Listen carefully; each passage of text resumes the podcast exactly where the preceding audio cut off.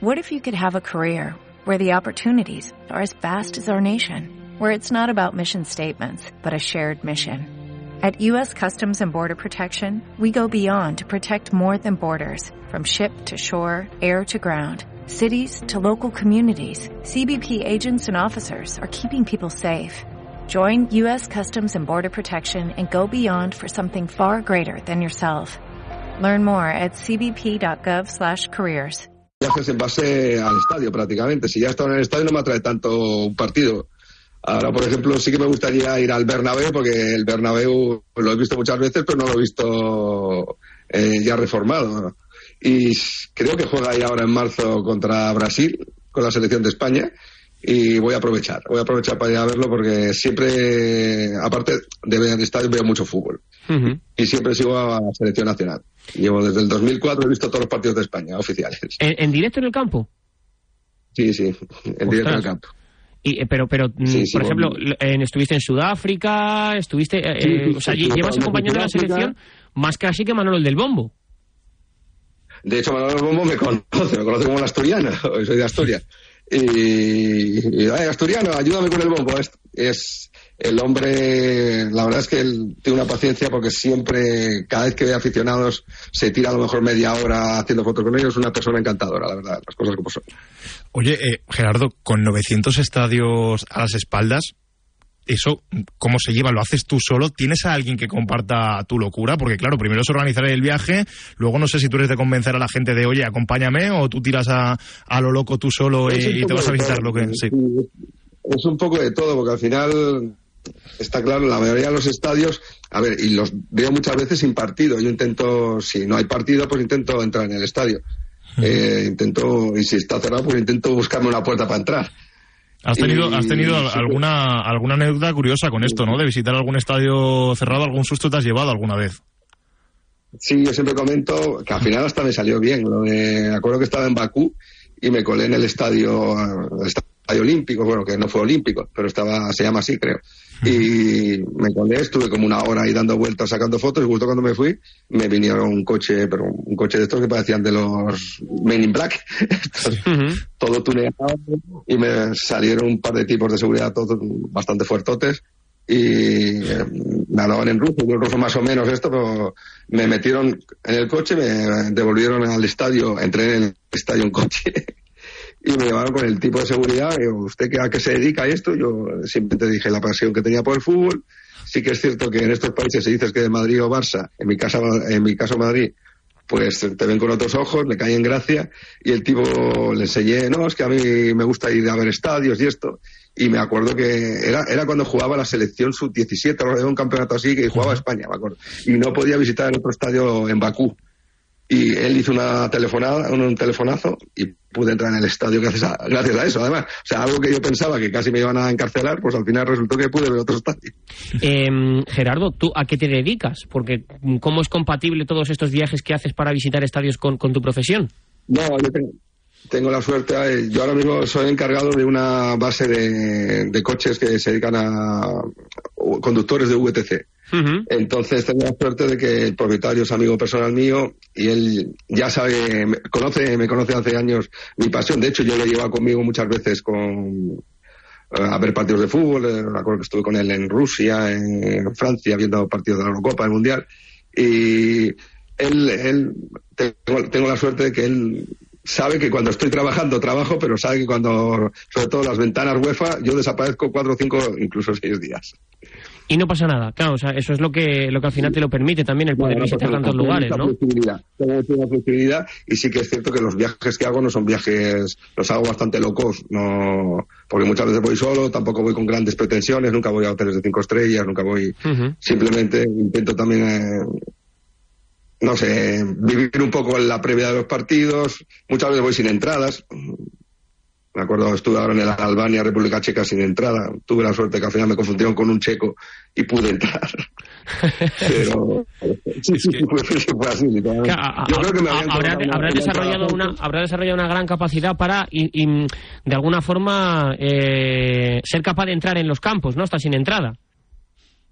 Sí, a ver, tampoco eso. O sea, el, sí que es cierto que depende del partido. Obviamente hay partidos que, no sé, a Liga Bosnia, esto, pues prácticamente con decir que eres de España casi te ponen la alfombra roja y entras fácil.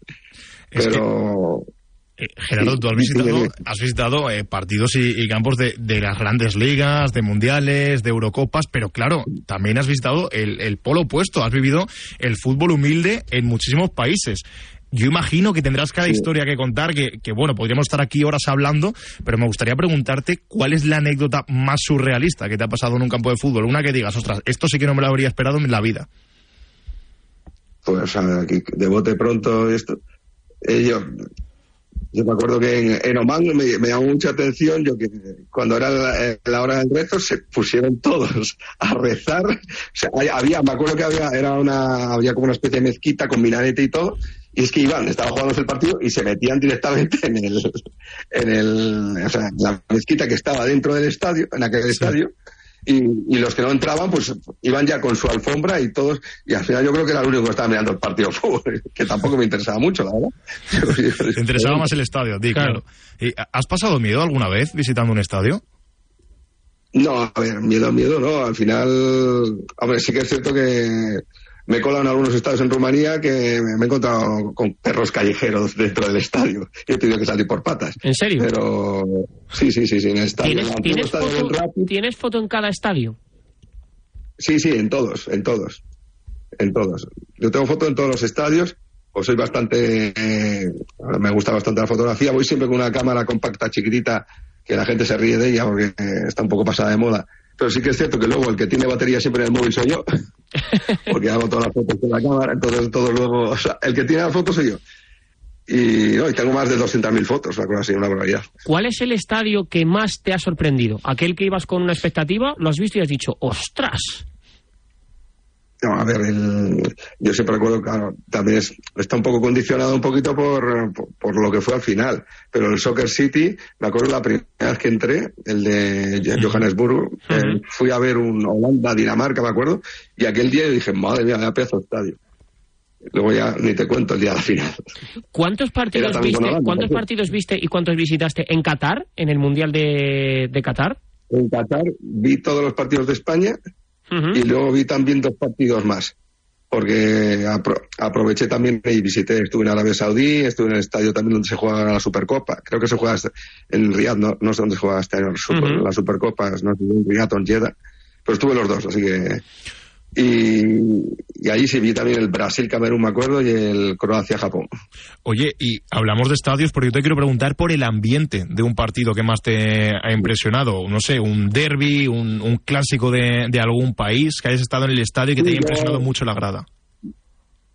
También, eh, Ahora ya os he hecho casi todos, pero hubo una época en la que iba a hacer todos los derbis más calientes prácticamente de Europa. He estado en el Panathinaikos Olympiacos, el Paris Pauk, eh, Galatasaray, Fenerbahce. A mí me gustó mucho el Estrella Roja Partizan y el vi un Pauk Olympiacos también que me gustó fue y luego también los ambientes en que estuve también en un Legia Varsovia Lech Poznan y brutal, brutal, el ambiente brutal ahí también. O sea, los ambientes en Polonia especialmente son también muy bonitos. Aunque hay que tener ojo, porque van un poquito pasados algunos. Gerardo, antes de, la entrevista hablaba contigo y me decías, no, no, esta vez estoy de viaje, pero por mi cumpleaños no he venido a visitar estadios. Pero aún así me has dicho que ya estuviste en Malasia visitando unos cuantos estadios hace unos años. Claro, tú ahora te pones a pensar en futuros viajes o en, futuras visitas y, y, ¿qué te sale? ¿Qué te queda por, por visitar a ti? Yo soy sincero, porque, a ver, por ejemplo, de Europa he estado en los 55 países de UEFA, como digo yo. y estadios, estadios, ahora no me quedan, de los principales no me queda ninguno. estoy esperando a que se acaben de construir los que están reconstruyendo. claro. Por ejemplo, acaba, quiero ir al de Minsk, que estuve cuando el antiguo, quiero ir al de el Aika apenas, que es nuevo, el, quiero ir al del Botev eh, también en Bulgaria, este el, el del Rapid de Bucarest, el, el, nuevo, espero que en este caso sin perro, el, el nuevo del Esteagua de Bucarest también, que lo vi por fuera. Porque eso pasa siempre, intento ver el estadio y si luego no puedo entrar, te quedas ahí con las ganas de volver y es un motivo para volver al sitio. Yo, por ejemplo, he estado tres veces en Anfield, por fuera nunca he entrado. He estado tres veces fuera del estadio de Anfield y nunca he entrado. Esa es la gran espinita que tengo. Ah, bueno, pues seguro que, hay que saldarla. Oye, y, me queda una pregunta por curiosidad. Ahora le dejo a Marcos también que remate. ¿Has estado en estadios africanos? Más allá de Sudáfrica. Sí, estuve, estuve en el. Eh, fui a ver el derby del Esperance contra el Africán. Y estuve también en el derby del Zamalek contra el Al-Hali. Y quería ver el Wydad contra el Raya, lo que pasa, a ver, el tema de tickets está difícil. Y, mm, una, reflexión, porque tú has estado en muchos estadios, con lo cual nos sirve yo creo que un poco para como termómetro. Aquí ahora tenemos en España, tú lo sabrás, el tema de las dudas con el formato de la Copa, ¿no? Yo soy firme defensor de esto, aunque yo lo haría todavía más radical, yo metería todos en un bombo y los metería a jugar por sorteo, lo que toque ha tocado y ya está, que pueda haber un Real Madrid-Barça en 32 avos de Copa y punto, como pasa por ejemplo en Inglaterra, pero claro, hay mucha gente que me dice que es que los estadios no están eh, acondicionados para que estas cosas puedan suceder. Y vimos ayer, por ejemplo, o el sábado, el campo de la Arandina, que bueno, pues el césped estaba ya ahí, el del Barbastro, que también estaba eh, bastante mal, estadios que no terminan de, tener esa, esa categoría. Hemos visto en el día de hoy, en la tarde de hoy, a Unionistas ganar al, al Villarreal. Así que yo te lo pregunto de manera directa. En una escala un poco global, ¿en qué punto, en qué nivel estarían los estadios de España? No, los que depende, claro, los de primera y segunda división están a un nivel, nivel top, claro. Igual que los de la Premier, igual que los de Italia. Los de Italia están ya un poquito ya más cascaditos. Eh, me extraña, por ejemplo, por ejemplo, en Turquía hay muy buenos estadios, por ejemplo, y yo creo que prácticamente los estadios que los que están jugando las copas del, aunque se quejan mucho los entrenadores, sobre todo de primera división, no están tan mal. O sea, aparte es que toda la gente ha salido de esos estadios. Yo no sé por qué se quejan tanto. Eh, aparte, yo soy bastante fiel defensor de lo, del fútbol popular, porque creo que ahí está la esencia y, tengo muy buenos amigos. Mismamente voy a felicitar, que como estoy donde estoy no me había enterado, voy a felicitar a buenos amigos que tengo de unionistas. Así que muchas felicidades. Pues fíjate, porque acaba de exactamente esta, esta tarde se mete unionistas. Yo te quería preguntar, ahora que estamos hablando un poco de los campos de, de España, ¿tú tienes la sensación de que aquí se vive el fútbol de una manera, porque claro, eh, estamos eh, en continuo debate de si el racismo en el fútbol, que si eh, en las gradas pues uno no se comporta como debe. Tú tienes muchísima experiencia en muchos países de Europa en muchos países del mundo. ¿Tú tienes la sensación de que aquí estamos progresando adecuadamente o en otros países notas que se vive el fútbol con más respeto? Hombre, a ver, el, es que depende. Al final, yo creo que aquí en general, en España, el tema de la afición es bastante, bastante controlado. Siempre están los típicos cafres que hay en todos los sitios, pero está muy, muy, muy, muy localizado. Yo vengo de partidos en, Grecia, partidos en, en Francia mismamente. Es que ves ambientes en Francia, en el campo olímpico de Marsella, son 20.000 ultras aquí. Sí, sí, total. Y, y luego los cafres, cafres en todos los sitios. Yo soy de Oviedo y hay cafés en Oviedo igual que en Gijón, vamos. Y, y, es así, o sea, eso no, no se va a cambiar. Así que es cierto que a mí lo que me gustaría, y en eso tengo mucha envidia, es en los campos alemanes. Creo que deberían hacer un poquito como se está haciendo en Alemania, de dejar los fondos de, de, pie, porque a mí me gusta el fútbol verlo siempre de pie, porque ya por la edad que tengo he vivido ese momento en el que se veía el fútbol de pie y uno de los caballos, yo por ejemplo los partidos de España, en España nunca voy a verlos ahora, porque me gusta verlos de pie y, no nos dejan. Yo soy de los eh, soy de los fundadores de la Peña María Roja Fans, que somos los que vamos a ver siempre los partidos de España, sobre todo al extranjero. Y siempre tenemos la guerra esta en España, pero solo nos pasa en España, que no podemos ver el fútbol de pie y no somos para nada gente violenta. Somos gente que simplemente queremos ver fútbol, lo pasamos bien, pero nos gusta verlo de pie no como en un teatro, pero bueno, está así, ¿qué vamos a hacer? Pues mira, yo creo que hay que ir mejorando muchas cosas en el fútbol español, evidentemente, y una buena iniciativa podría ser precisamente eso, esos fondos de pie que seguramente harían volver a la gente, pues entre otras cosas, a saltar cuando hace frío, porque así te entras un poquito más en, en, calor. Yo lo he escuchado muchas veces al Látigo Serrano, eh, tertuliano aquí en, la sintonía de Radio Marca y comentarista en Onda Cero, decir que el, el Bernabéu se empezó a pagar cuando a la gente la sentaron, porque claro, tú antes al fondo ibas una hora antes para coger el sitio, te ponías ahí, se hacía frío, empezabas a saltar y a moverte y a cantar porque así entrabas en calor y que a partir de entonces pues dio un bajón ¿eh? en cuanto a la animación. Pues eh, Gerardo, que te agradezco mucho este ratito en sintonía de la radio del, del, deporte, te mando un abrazo muy fuerte y oye, si llaman 900 pues que llegues a los que te apetezca y que más allá de Anfield, no sé si a modo de eh, deseo, ¿cuál es el estadio que, que te queda por, por visitar o cuál es el estadio, no sé si has estado Azteca, Estadio Maracaná, no sé cuál es el estadio en el que, te falta. El que, el que me falta, el que me falta y espero estar, por lo que va a significar, es el estadio de Los Ángeles, porque es donde en principio se va a jugar la final del, del Mundial 2026. MetLife, MetLife creo que se llama, que me parece que es un estadio imponente, increíble y espero, espero poder verlo, pero espero verlo en el séptimo partido de España de ese Mundial.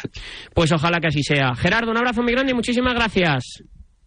Muchísimas gracias. Y el lunes que viene más, Marcos. Más historias el lunes que viene. Aquí en Marcador, claro que Recta final del marcador de Radio Marca.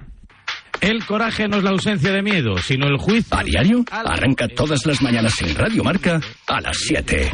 Y a las ocho y cuarto, La Tribu, la mejor tertulia deportiva de la mañana, con sus gritos, su pelea, su pasión. En a diario te enteras del tiempo, los goles, toda la actualidad del deporte, hay bromas, incendios deportivos, personajes. ¿Eh? ¿Personajes? ¿A quién te refieres con lo de personajes? Mm, déjalo. No acabaría la promo. Y además en a diario aprendemos proverbios chinos. ¿Ah, sí? O raros, que no falte de nada. A diario, con Raúl Varela y Javi Amaro. Y justo a la mitad de la mañana, cuando todo el mundo ya está informado, opinado, polemizado, llega... ¡Despierta San Francisco!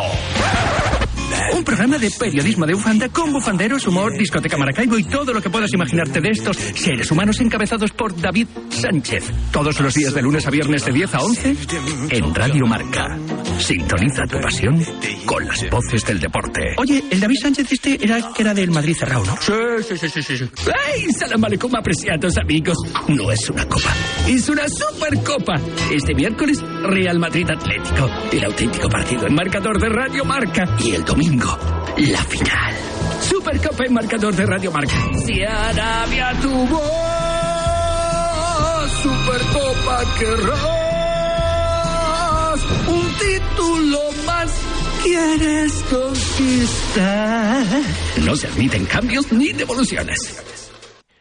Venga, recta final del marcador de Radio Marca. Ahora en un ratito vamos a estar homenajeando de nuevo la figura de Franz Beckenbauer con los protagonistas que han pasado hoy por la sintonía de Radio Marca, pero tenemos que contar eh, tres resultados que han tenido lugar en el día de hoy. En la FA Cup le ha ganado el Manchester United 2 a 0 al Wigan. Marcaron Dalot y Bruno Fernández. El Wigan es un equipo de tercera división. Ha jugado en el día de hoy el Manchester United con eh, jugadores como Rafael Barán, con Van Bissaka, con Garnacho, con Rashford, con Hoyle es decir que se ha guardado muy poquito Ten Hag, caso parecido al del Barça en el día de ayer contra el Barbastro en la Liga Portuguesa, el Casapía le ha metido 4-1 al Moreirense y también en el mundo del waterpolo, España ha ganado 9-6 en el europeo masculino contra Francia. Veremos a ver cómo le marchan las cosas al equipo nacional y ojalá que consigan la plaza, sería ganar una medalla de oro en el próximo en este próximo europeo para los Juegos Olímpicos de París. Vamos a escuchar a tres protagonistas. En primer lugar, David Martín, el entrenador del conjunto español, justo después del partido.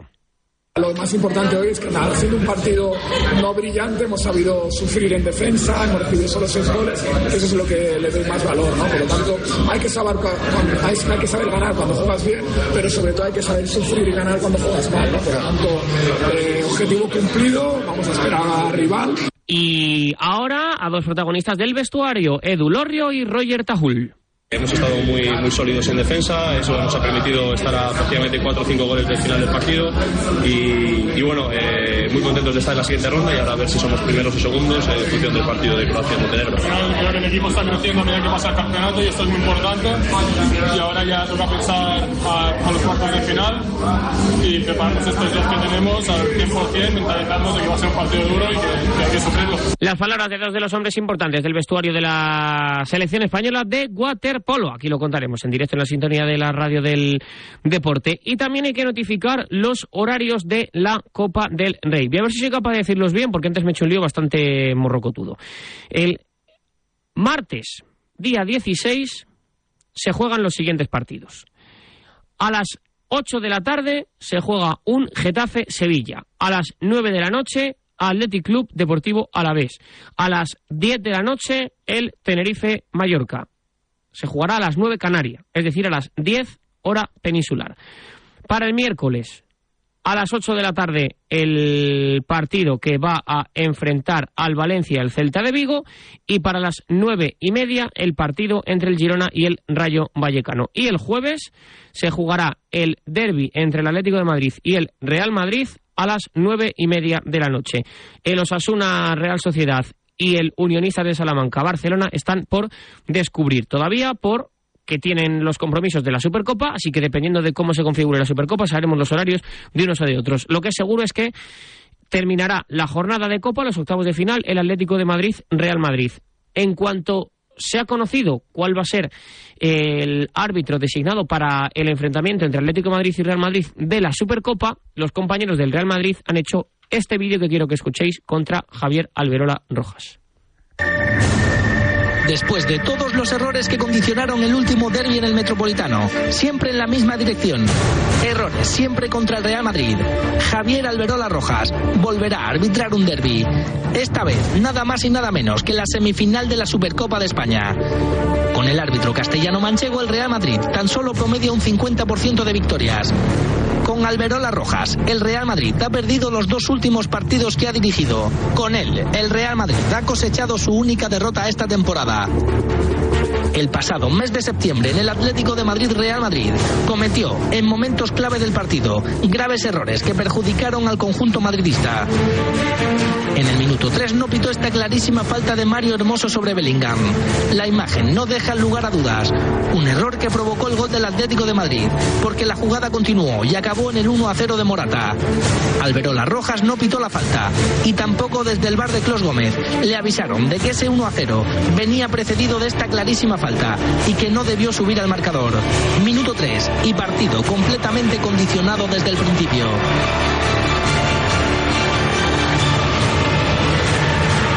Del descanso, otros dos graves errores de Alberola Rojas que perjudicaron al Real Madrid. El equipo de Ancelotti estaba jugando sus mejores minutos. Acababa de marcar Cross el 2 a 1 y en la búsqueda de la remontada, Camavinga marca el empate a 2 pero Alberola Rojas lo anula por un fuera de juego posicional de Rudiger. O eso es lo que interpretaron Alberola Rojas y Cuadra Fernández desde el bar. Aunque la realidad es que el alemán no interviene en la jugada. Segundo error grave. Si en el primer error se concedió un gol al equipo colchonero que no debía haber subido al marcador, en el segundo error se quita un gol al Real Madrid y prácticamente en la siguiente jugada. Esta brutal entrada de Jiménez a Rodrigo solo se quedó en amarilla. Una acción con fuerza desmedida, poniendo en peligro la integridad física del brasileño. Y por si fuera poco, evitando el mano a mano del madridista con el portero roja clara que se quedó en amarilla. Y el Atlético de Madrid, que tenía que haber jugado toda la segunda parte con uno menos, mantuvo a los 11 jugadores sobre el campo. Además, Alberola Rojas perdonó una amarilla Savic en el minuto 88 por esta dura entrada sobre José Lu. Y también otra a Griezmann, dos minutos después, por esta otra falta sobre Valverde. Y así fue como los graves errores de Alberola Rojas en los momentos cruciales cambiaron el curso del derby, provocando con sus decisiones la única derrota del Real Madrid en lo que va de temporada. En el curso pasado anuló este gol a Rudiger tras una supuesta falta de Benzema sobre el defensa del Valencia. Tras revisarlo en el monitor, consideró que este forcejeo fuera falta en ataque. Esto sí es falta para Alberola Rojas, pero esto otro no. Alberola Rojas no señaló este claro agarrón de Salva Sevilla Brain dentro del área, cuando el balón además iba hacia el madridista. Esto no fue nada en un partido que el Real Madrid acabó perdiendo.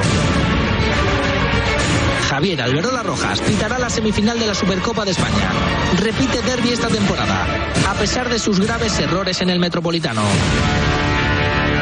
Al respecto de estos vídeos ya sabéis lo que opino. A mí no me gustan nada. Me parece que son vídeos totalmente segmentados. Es verdad que el Real Madrid está en su derecho de hacerlos y Real Madrid Televisión más todavía. Pero yo creo que cargar a los árbitros antes de los partidos me parece que es absolutamente o sea, no me parece que el Real Madrid tenga que dar esta imagen. Pero luego sí que voy a decir una cosa. A mí me sorprende mucho que teniendo en cuenta y eso que para mí Alberola Rojas es el árbitro más en forma de España, em, que cuando hubo polémica en el derby entre el Real Madrid y el Atlético Madrid, Medina Cantalejo ya ha designado para el derby el mismo árbitro que tuvo polémica en, en, la liga. O sea, no hay otro árbitro que pueda pitar este derby cuando el enfrentamiento entre ambos suscitó polémica. A veces da la sensación de que cuando un árbitro comete un error contra un equipo le vuelven a poner otra vez. Y digo, ¿qué necesidad hay de, de ponerle otra vez si ha cometido un error o, si fue por lo menos un arbitraje polémico. No hay necesidad ninguna de ponerle en el mismo partido que se jugó hace 20 encuentros. No, no le veo necesidad. Pero bueno, sabrá más que yo los que designan a los árbitros. Y para terminar este marcador de Radio Marca, lógicamente un merecido homenaje hacia la figura de Franz Beckenbauer. Un futbolista que en la década de los 70 y en la década de los 60 lo fue absolutamente todo como jugador. Fue balón de oro en dos ocasiones, consiguió ganar eh, tres Copas de Europa, una de ellas contra el Atlético de Madrid, con aquella final en la que él ya era el capitán que se, que se terminó en los últimos compases del partido. Franz Beckenbauer era definido por los rivales como un futbolista que daba placer verlo jugar. Así por lo menos lo definía hoy Miguel Reina en marcador es que, es que era un placer verlo jugar, como, como además, como llevaba este tipo. Eh, la sola presencia de él ya, ya infundía un respeto profundísimo. El fútbol eh, tiene que rendir un maravilloso homenaje, sin duda alguna, a estas personas que, que son, que son En aquel Atlético de Madrid también estaba una figura muy importante en el mundo del fútbol, como es el caso de Adelardo Rodríguez. Eh, jugaba en su forma de ser, pero sobre todo en el Mundial de, me parece que fue el Mundial de Inglaterra, que jugó hasta con una el brazo casi cayolado.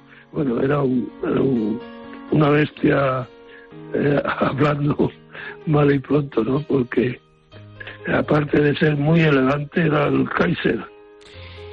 Jugó contra él también Pep Claramunt, un futbolista que con la camiseta de la selección española cayó contra la Alemania de Beckenbauer en Stuttgart por dos goles a uno técnicamente era un jugador distinto, diferente, entonces, porque era un jugador con una técnica depurada, con un estilo muy, muy elegante, era un jugador que jugaba de líbero en, entonces, que se estiraba o era moda jugar con un defensa atrás, saliendo como él salía desde atrás, marcando goles y haciendo jugadas eh, que tenía programadas con su equipo y con un futbolista que fue el único jugador español en compartir vestuario con él, un gallego llamado Santiago Formoso. tremendo ser humano. Olvídate de, de, como jugador, ¿no? Porque como central y como libro, creo que él inventó la, posición de libero. La posición que llevó hasta eh, un nivel jamás visto de nuevo. Franz Beckenbauer, genio y figura. Franz Beckenbauer, el fútbol te echará mucho de menos. Hasta siempre, Kaiser.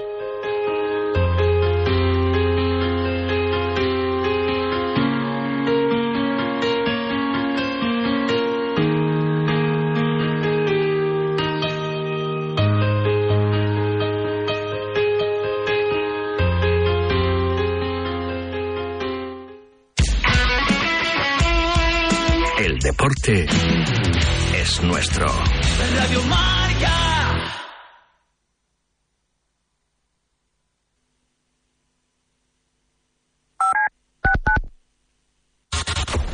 Comienza Goles, el clásico de la radio deportiva, en sintonía exclusiva de Radio Marca. Ya estamos aquí.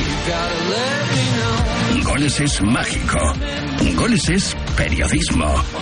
Goles es la pura verdad. Jorge Vilda. Muy buenas noches, Parrado. Cada noche a las once y media sintoniza con Pedro Pablo Parrado, la excelencia nocturna de la radio deportiva. Don Javier Lozano. Hola, muy buenas noches. Sorry Nadal. Hola, hola, ¿qué tal? Don Diego López. Muy buenas noches y bienvenido a Goles. ¿Cómo estás, amigo? Siempre en Radio Marca. Estos goles, ya lo sabes. Ahora en marca.com puedes ver en directo en exclusiva y de forma totalmente gratuita los partidos de la Liga de Arabia Saudí. Todos los fines de semana en marca.com los partidos de Cristiano Ronaldo, Karim Benzema, Sadio Mané, N'Golo Kanté y muchas más estrellas. Recuerda, en directo en exclusiva y totalmente gratis, solo en marca.com. El coraje no es la ausencia de miedo, sino el juicio. A diario, arranca todas las mañanas en Radio Marca a las 7. Y a las ocho y cuarto, La Tribu, la mejor tertulia deportiva de la mañana, con sus gritos, su pelea, su pasión. En A Diario te enteras del tiempo, los goles, toda la actualidad del deporte, hay bromas, incendios deportivos, personajes. ¿Eh? ¿Personajes? ¿A quién te refieres con lo de personajes? Mm, Déjalo. No acabaría la promo. Y además en A Diario aprendemos proverbios chinos. ¿Ah, sí? O raros, que no falte de nada. A Diario, con Raúl Varela y Javi Amaro. Escúchame, cáncer. He vuelto a sonreír y ahora me río de ti. La investigación está de mi lado. Cris contra el cáncer. Investigamos. Ganamos. Radio Marca se emoción. Radio Marca.